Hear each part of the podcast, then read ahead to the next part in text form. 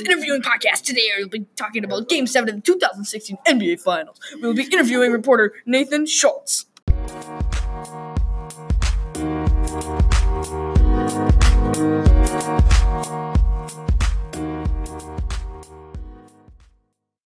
It was the 2016 NBA Finals, and LeBron James had been carrying the Cleveland Cavaliers. Although they were down 3 1, there was still hope with LeBron.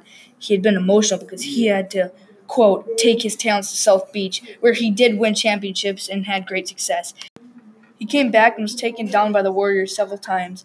It was game seven, and him and his on and off the court friend Kyrie Irving were ready and had momentum after winning back to back games in five and six.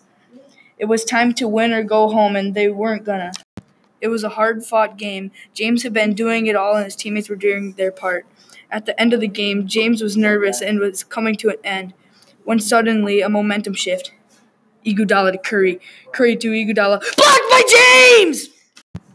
Off the glass, and Cleveland is in transition. Moments later, an iconic moment happened when LeBron passed to Kyrie to let him do his thing. With the dribble moves, Kyrie stepped back, creating separation, and let the three ball fly.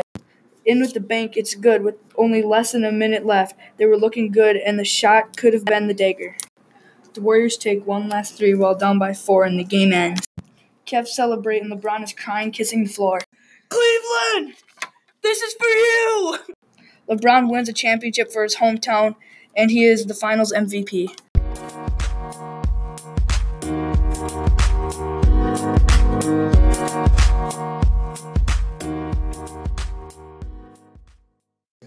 Now we will be introducing and interviewing our guest Nathan Schultz. We will be asking him a few questions.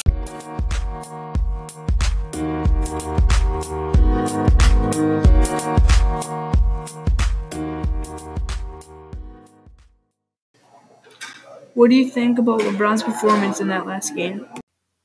It was huge on his part, putting up 30 points, 11 rebounds, and 8 assists. If LeBron didn't play that good offensively, I don't think they would have won that game. Okay. Who do you think the best franchise is in the NBA?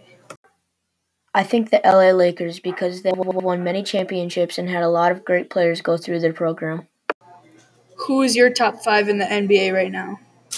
would pick Kyrie Irving, James Harden, James, Giannis, and Joel Embiid. Follow my InstaFace, Twitty chat, and like and subscribe.